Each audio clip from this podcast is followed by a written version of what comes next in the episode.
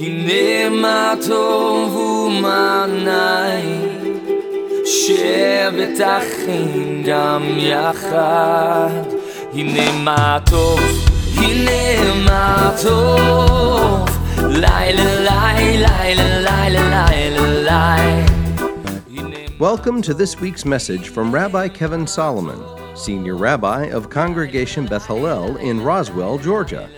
Beth Hallel is one of the largest Messianic Jewish synagogues in the world and provides a place where Jewish people can find the Messiah, Yeshua, Jesus in Hebrew, and retain their Jewishness. It's also where Gentiles worship and embrace the roots of the faith in drawing closer to God. Click the link in the description to support this ministry or to view our YouTube channel. Let's join Rabbi Kevin now as he shares this word from Scripture. I tell you what, I've got a, I've got a, believe, I believe a short but poignant word for you, and it really relates to what Nadavia's uh, Torah portion was about, and some of your comments, Nadavia. Our whole thing here seems to be connected, uh, and not ordained by me, but you know who. And so that kind of goes along with our, our families. I love this family. This family is such a wonderful family. Uh, all the kids, I love the kids very much. I love the and and and and the, the parents. This is just a wonderful family, and I, I feel very connected to them. And uh, and so I, the the word is connected, really. And I'll, I'll tell you first of all. Um, probably much like this family, I, I, I, do enjoy musicals. I'm a musical kind of a guy. I was uh, in various bands and stuff, and uh, but also uh, I, I, love Broadway musicals. I really love Les Miserables. Okay, some of you know Les Mis. Oh, I'm a huge Les Mis fan. You too, Margaret. Right? You love Les Mis.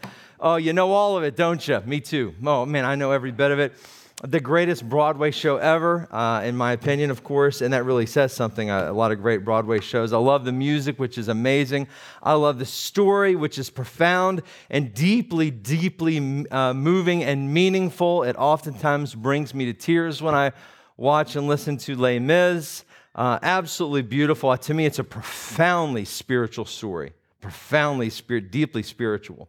Uh, at one key moment, and I'm not, it doesn't give away very much, it's right at the beginning of the musical. At one key moment, of course, you have Jean Valjean who has stolen these silver cups from the church. Uh, and, and when he is caught and facing the remainder of his life in prison, the bishop forgives him and even more, gives him the silver candlesticks also. It's a very powerful scene. And so the moral of the story is please steal from our house of worship. No, I'm just kidding. I'm, I'm not, it's not, not, I mean, it's not what I'm trying to say. It's not, it's not the point here. Uh, Luke chapter 6, it's, it's a beautiful story, though. It really is. Luke chapter 6, mm, so, so moving and, and meaningful, uh, God's mercy. Uh, and uh, Nadavia, hopefully you can tell how that relates to what you were talking about about Joseph. Here in Luke chapter 6, we see Yeshua is teaching his followers, and he specifically talks about those who mistreat you. Uh, again, Nadavia, how amazing that you talk about Joseph, uh, because Joseph was mistreated by his brothers. And, uh, and sure enough, Yeshua is talking about those who mistreat you. Verse 28, Yeshua says, Bless those who curse you, pray for the ones who mistreat you. Do you see how that relates to what she was talking about? Amazing. Now, to the one who strikes you on the cheek, offer the other also. And from the one who takes your cloak, do not hold back your shirt. Wow, boy, the Messiah Yeshua talking about things that are hard. This one's hard to internalize. Now, it's so unbelievably contrary to our nature. Yeshua here is teaching us, though, the true nature of God. This is God's nature to, to, to love others regardless of what it is that they do to you. This is what is in God's heart. And it is for us. It is for us, but also, friends, because why? What happens? We curse God it says, bless, bless them that curse you. We curse God. And sure enough, what does He do? He blesses us. Right? He's living what Yeshua says. We curse God through our actions and our disobedience to Him. You know, do, do you see what's going on in the world? People frequently curse God and His commands. And without question, God is the judge, no doubt about it, and there is discipline for our misdeeds. Yet at the same time, God's tendency is to be merciful, forgiving, gracious, and yes, Nadavia, generous, and generous too, no question. There's an interesting passage that I want to share with you today. You can turn to Isaiah 65. It's so interesting. The chapter is interesting, has a lot of depth to it, but it's an interesting passage which is almost mystically kind of cool.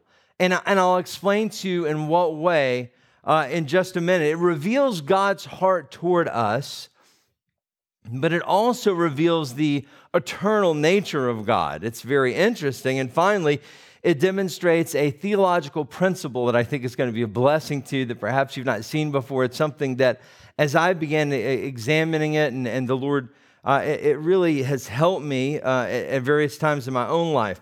Okay, so here we are in Isaiah. Isaiah, as you know, a prophet who who prophesied a lot of judgment on Israel because Israel blew it, disobedient to God, et cetera, et cetera, et cetera. And, uh, and God is, was in the process of judging uh, Israel, and he's expressing his disappointment with Israel and his, her disobedience. Let's go to verse 12 of Isaiah 65. God says, I will fate you to the sword, and all of you will kneel to slaughter, for I called. Here's the key listen. For I called, God says, I called, but you did not answer. I spoke, but you did not hear. So you did what was evil in my sight and chose what I did not delight in. Oof, wow. Here, God makes note of Israel's utter disregard of his will and of his call. God says, I want you to take note of this. Why? Because this is going to come in in a few minutes. It's going to connect, it's going to all come together. And I want you to see the parallel in what God's doing with this. It's pretty cool. God says specifically, listen to the words he used. He says, He called but Israel did not answer. He called, but Israel did not answer. He spoke, but Israel did not listen. That's what he says right here in verse 12. I want to say it one more time. Put it in your head. Think about it. Sock it away. And for just a couple minutes, God said, He called, Israel did not answer. He spoke, Israel did not listen. It's a harsh indictment for sure, but really, God is setting up a, a, contrast. He's setting up a real contrast as we examine the word and what it says, because later in the chapter, the whole second half of the chapter of, of Isaiah chapter 65, God is talking about the end days. He's talking about things like the new heaven and the new earth, right? And he reflects on the fact that people in Jerusalem in that day, not in the immediate future when God is disciplining Israel and the Jewish people, but in that day, he says, people will live in Jerusalem in safety. And, uh, and the Jewish people will live long and will prosper there again. It's a picture of restoration of the Jewish people back to their ancestral land. Verse 19, just a little few verses down. As he's talking about this restoration, he says, Then I will rejoice in Jerusalem and be glad in my people. No longer will the voice of weeping or the voice of crying be heard in her. Okay, so this is beautiful. I want you, I want to paint the picture for you, right? As we're examining this, is that, that God is saying, something's going to happen beautiful. I'm going to let it happen. I'm going to bring it to pass in Jerusalem. Uh, and, the, and really, the whole second half of the chapter goes on to describe God's love for Israel and how he will restore us. So, again, the first half of the chapter and much of of course, the book of Isaiah, is God's discipline and punishment of our people because we blew it. We, we did, we're we cursed God, right? We, we, we, messed, we messed with him. We did the wrong things.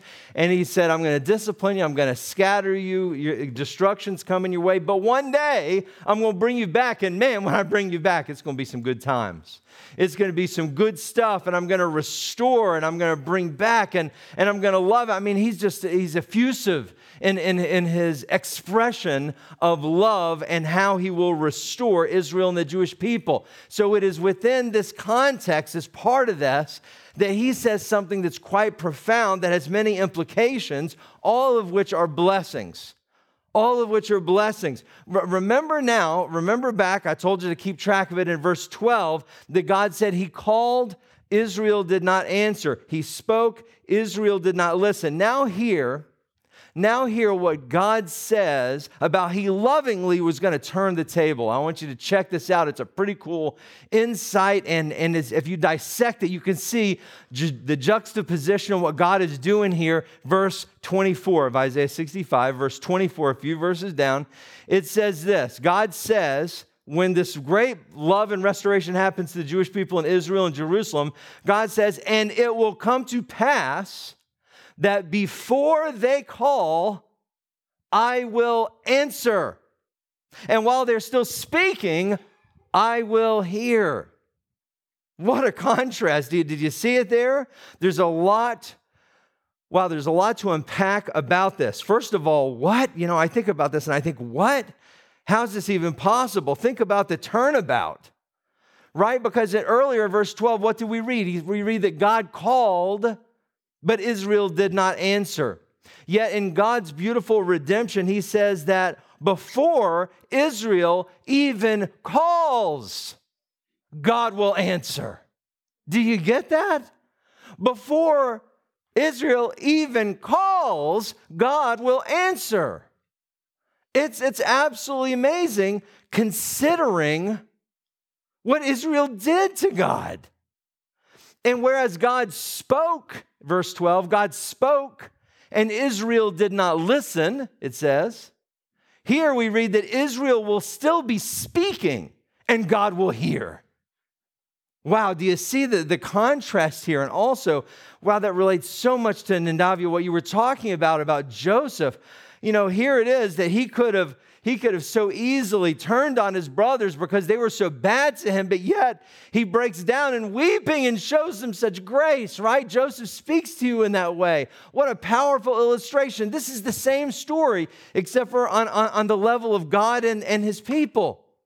Because God's people turn their backs uh, on God and spit in his face and, and cursed him. And yet God is saying, no, no, no, no, I'm going to God is essentially out loving Israel. Do you see that? He's out loving Israel. He's not looking to give us what we are due. He is greatly exceeding what we are due. I want for you to think about this and I want for you to internalize it because this applies to your life. It's the nature of God that should speak to you. It's like it's like we stole the silver cups and he's giving us the gold, the silver candlesticks also. We stole the silver cups. He's given us the silver candlesticks also. We don't deserve the silver cups. And yet, God's given us the silver candlesticks on top of that. Wow. This is the nature of God, y'all. This is, the, this is how God is toward us totally undeserved. Joseph's brothers, you're right, they didn't deserve the grace and mercy that Joseph gave them. That they were living in luxury, surviving the famine when everybody else, many people were starving because Joseph had favor on them that was so totally undeserved. When they were so cruel, it's an understatement to Joseph. Just, just, just being even Stephen, Joseph could have said, Hey, by the way, I'm Joseph. I'm not going to kill you, but you know, take a hike. He could have easily just said that, but he didn't do that. He lavished love. He broke down weeping. This is the way God is for us, for you. This is the way God is for you. You're right about that, Nadavia.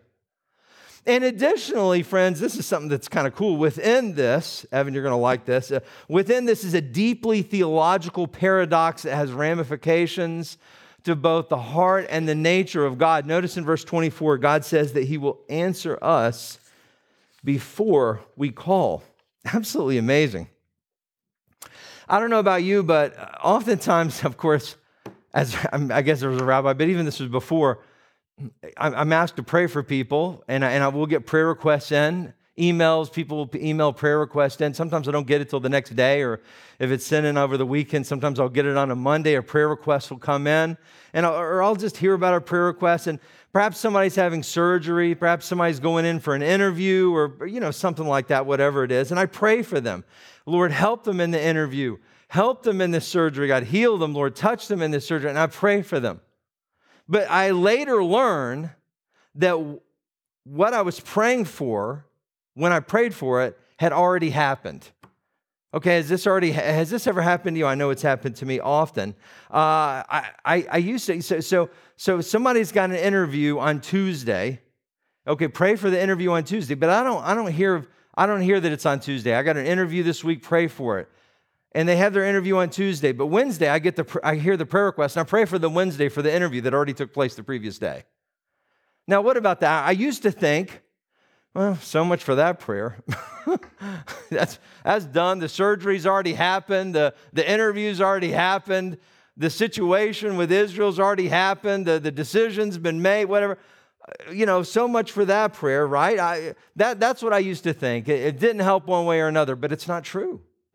It's not true if you're going to look biblically and, and here examine what God says. God says here that He answered a prayer before we prayed it. That's what he says in the text. He answered a prayer before we prayed it. Wow, that's, that's unreal. Uh, this is first a demonstration about the utter loving nature of our God, that He's looking to answer our prayers. He just wants us to pray, He wants to commune with us, He wants that communication with us on a regular basis. But also, it reveals the infinite nature of God, doesn't it? Think about that. Do I think, do I think that God heard your prayer that was prayed after the fact, without knowing that it had already happened, and takes that prayer and applies it to whatever happened in the past? Is that what I'm saying? Yes, that's exactly what I'm saying. Totally cool. That's exactly what the text says, by the way. It's remarkable. Now, you got to remember, God's answer may still be no. Okay, so you, you pray for something after the fact, and then you find out, well, you know, the answer to the prayer may still be no, but it's like a time travel prayer, according to the word, right? Not to get too hokey, but my friends, I hope you know that God is not limited by time and space. No, not, this is not a science fiction. Uh, okay, I'm not one of those rabbis, right? But, but uh, I do like science fiction, but that's, that's not. God is not limited by time and space. What did he say in Jeremiah, Jeremiah chapter 1? He says, Jeremiah, I knew you before you were in your mother's womb. He says, I knew you. Before you were in your mother's womb, I knew you. God's pro life, by the way. God loves us and expresses to Israel that he is so anxious to help us that he's already answering us before we ask. Really remarkable. It reminds me of this passage from Ephesians, Ephesians chapter 3. Oh, think about this and uh, apply this to your lives, beloved. Ephesians 3, verse 20 says, Now to him who is able to do far beyond all that we ask or imagine by means of his power that works in us. To him be the glory in the community of believers and in the Messiah Yeshua throughout all generations, forever and ever. And let us say, Amen. Wow. It says here that God is able to do far beyond all that we ask or even imagine. God is able to do far beyond even what we imagine. So it's not just that He can apply our prayers retroactively, but He also can do far beyond even whatever it is that we ask for. This is the nature of God, beloved.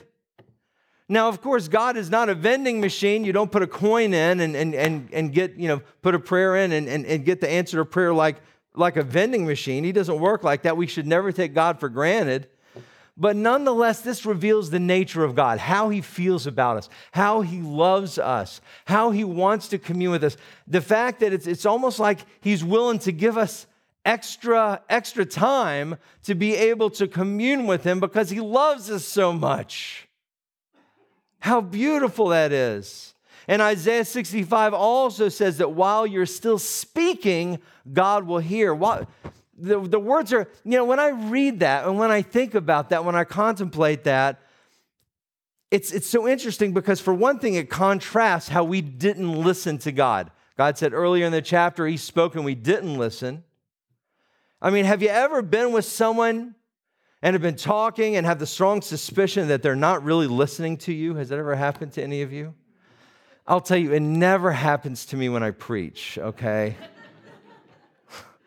I never look out at you. You know, every once in a while, it's funny because all we're all human. I know that. Listen, I'm human too. When I listen to a message, sometimes every once in a while, even I'm listening to a great speaker, sometimes my mind will drift for a minute or two. Sometimes it's about what the, the speaker's talking about, for that matter. But, but sometimes I'll just kind of be looking around as I'm preaching. I'll look at somebody and, and, and, and I'll, maybe I'll even say their name, and they look at me like, oh. it's really great. You know, it'll be like, you know, because Joe, I might say, because Joe, this and that. And Joe's like, what? What? You know, and it's, oh, what did he say? Am I supposed to say something? What did he say? Was it? I, I don't remember what he was just saying. I wasn't really listening, but I got to look like I'm listening. And it's like, oh my gosh, let me, maybe I can tell from what he says next what he was talking about. Hey, look, yeah, yeah, yeah, Rabbi. Yeah, yeah, Rabbi. I don't know if that's ever happened to you, right? But, but you know, I think God often feels that way. I think God looks down and he's like talking to us and like, Hello, are you listening? Are you listening? Uh, what? What? What? You know, uh, oh yeah, God, what was that? You know, he often, and that's what he says we were doing as our people. But he's revealing to us that he is eagerly listening to every word that we say. It's almost like he's just excited to hear. And that's also contrary to the narrative that God is removed from us. Because, friends, if you really get this, it will change how you pray and it will affect how often you pray as well. If you recognize that God is attentively listening, He hears you even while you're speaking, man. He's wanting to hear what you're saying. Even before you ask the prayer, sometimes He's answering it. Because if you know that, and if you know that He's attentively listening, you're going to be more ambitious to share. If you know somebody's really listening to you, you're going to talk to them a little bit more often, and that makes God happy because he loves you so. So today, some of you may be uh, flummoxed at times as to what to pray, or perhaps you just need to know how much God loves you and how much he cares for you.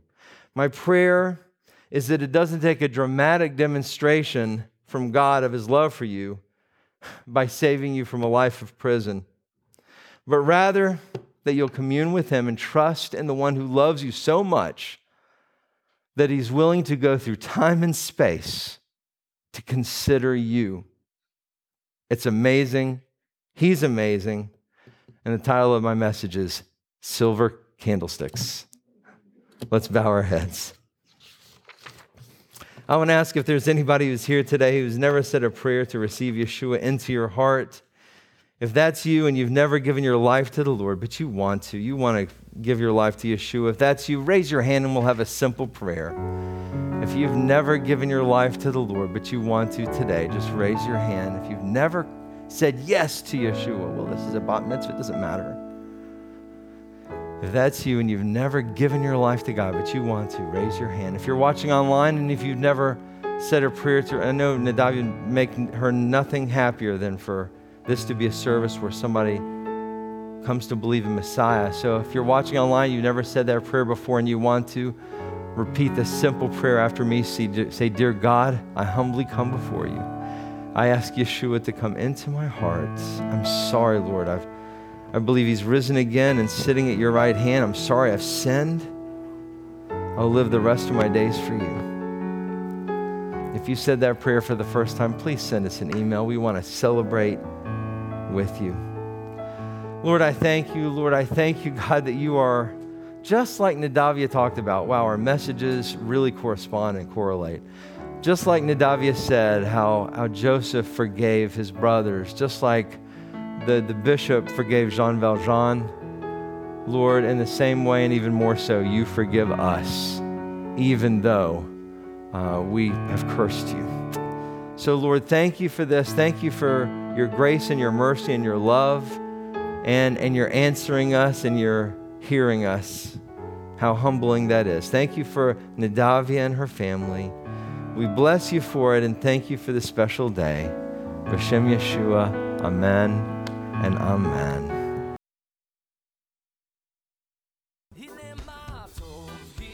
Thank you for listening to this week's message from Rabbi Kevin.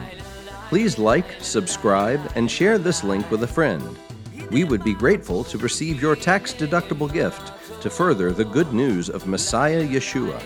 To make a contribution, please click on the PayPal link in the description. Also, to view our regular services, click the link in the description for our YouTube channel. If you would like more information about Yeshua the Messiah or how you can become part of our Beth Hallel family, please visit our website at www.bethhallel.org. That's B E T H H A L L E L dot O R G.